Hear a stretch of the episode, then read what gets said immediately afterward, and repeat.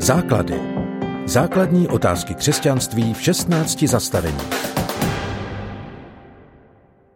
Dobrý den, milí posluchači. Vítám vás na první lekci základu křesťanství.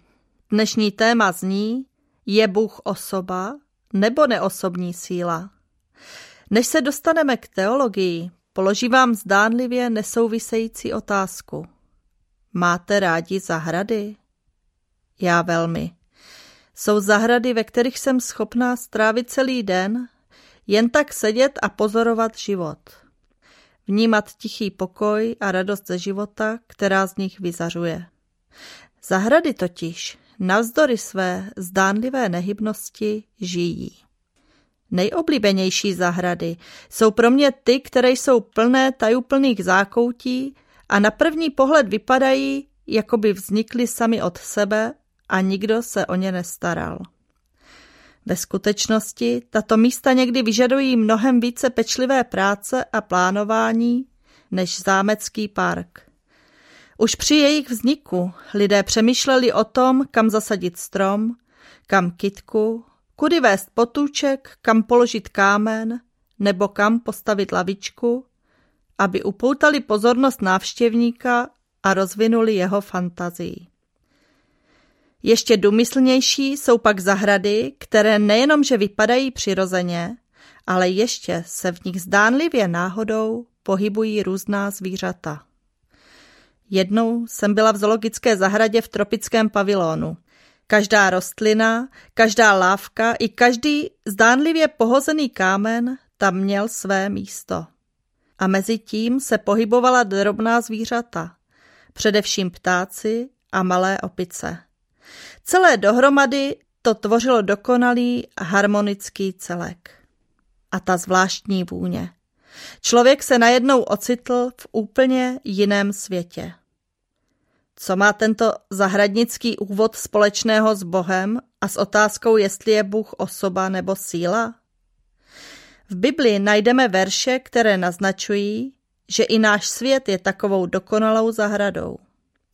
Na první pohled vše funguje tak, jak má, ale když se zamyslíme a pozorujeme krásu kolem sebe, nemůžeme se vyhnout myšlence, že to vše musel někdo naplánovat. Nenáhodou začínají první stránky Bible zmínkami o zahradě. Odkazy na zahradu Eden mají ve skutečnosti mnohem hlubší význam, než se na první pohled zdá. První kapitoly knihy Genesis mají řadu společných obrazů s poslední knihou Bible, s Janovým zjevením. Je to s nimi jako s hudbou.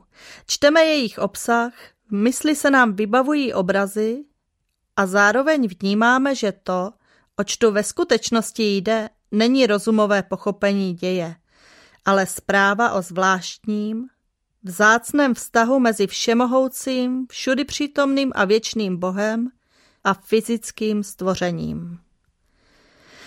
V mé oblíbené knize Kazatel nás Šalamoun poučuje.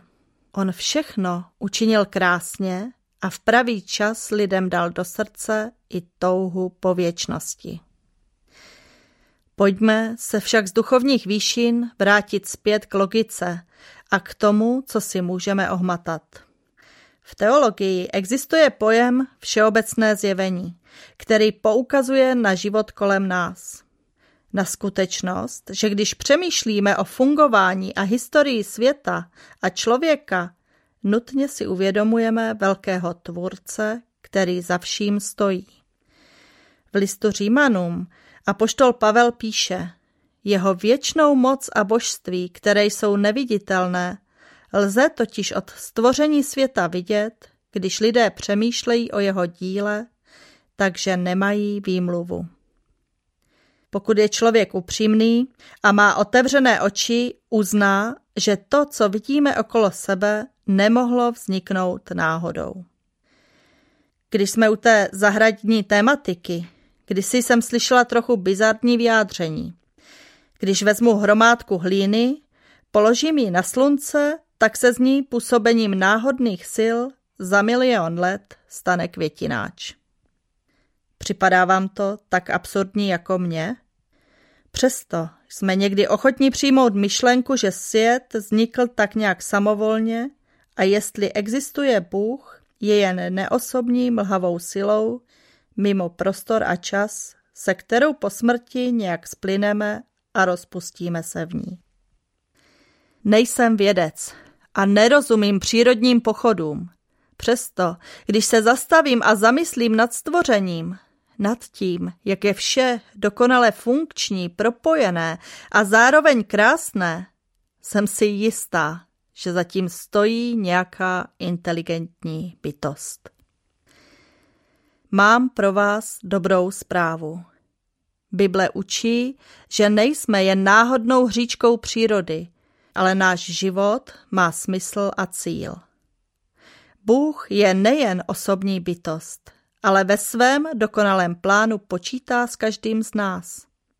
Každé naše životní rozhodnutí má přesah do věčnosti. Při pomyšlení, že podle knihy Genesis jsem součástí stvoření a zároveň jsem i obrazem našeho stvořitele, se mi doslova tají dech.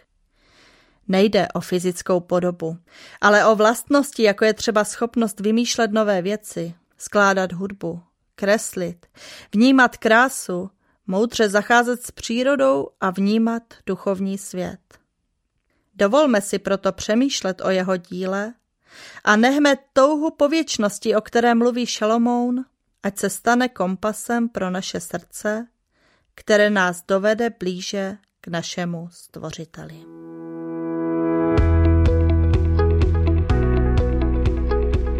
Podcast Základy vznikl na Rádiu 7, které žije z darů posluchačů. Pokud nás budete chtít podpořit, budeme rádi.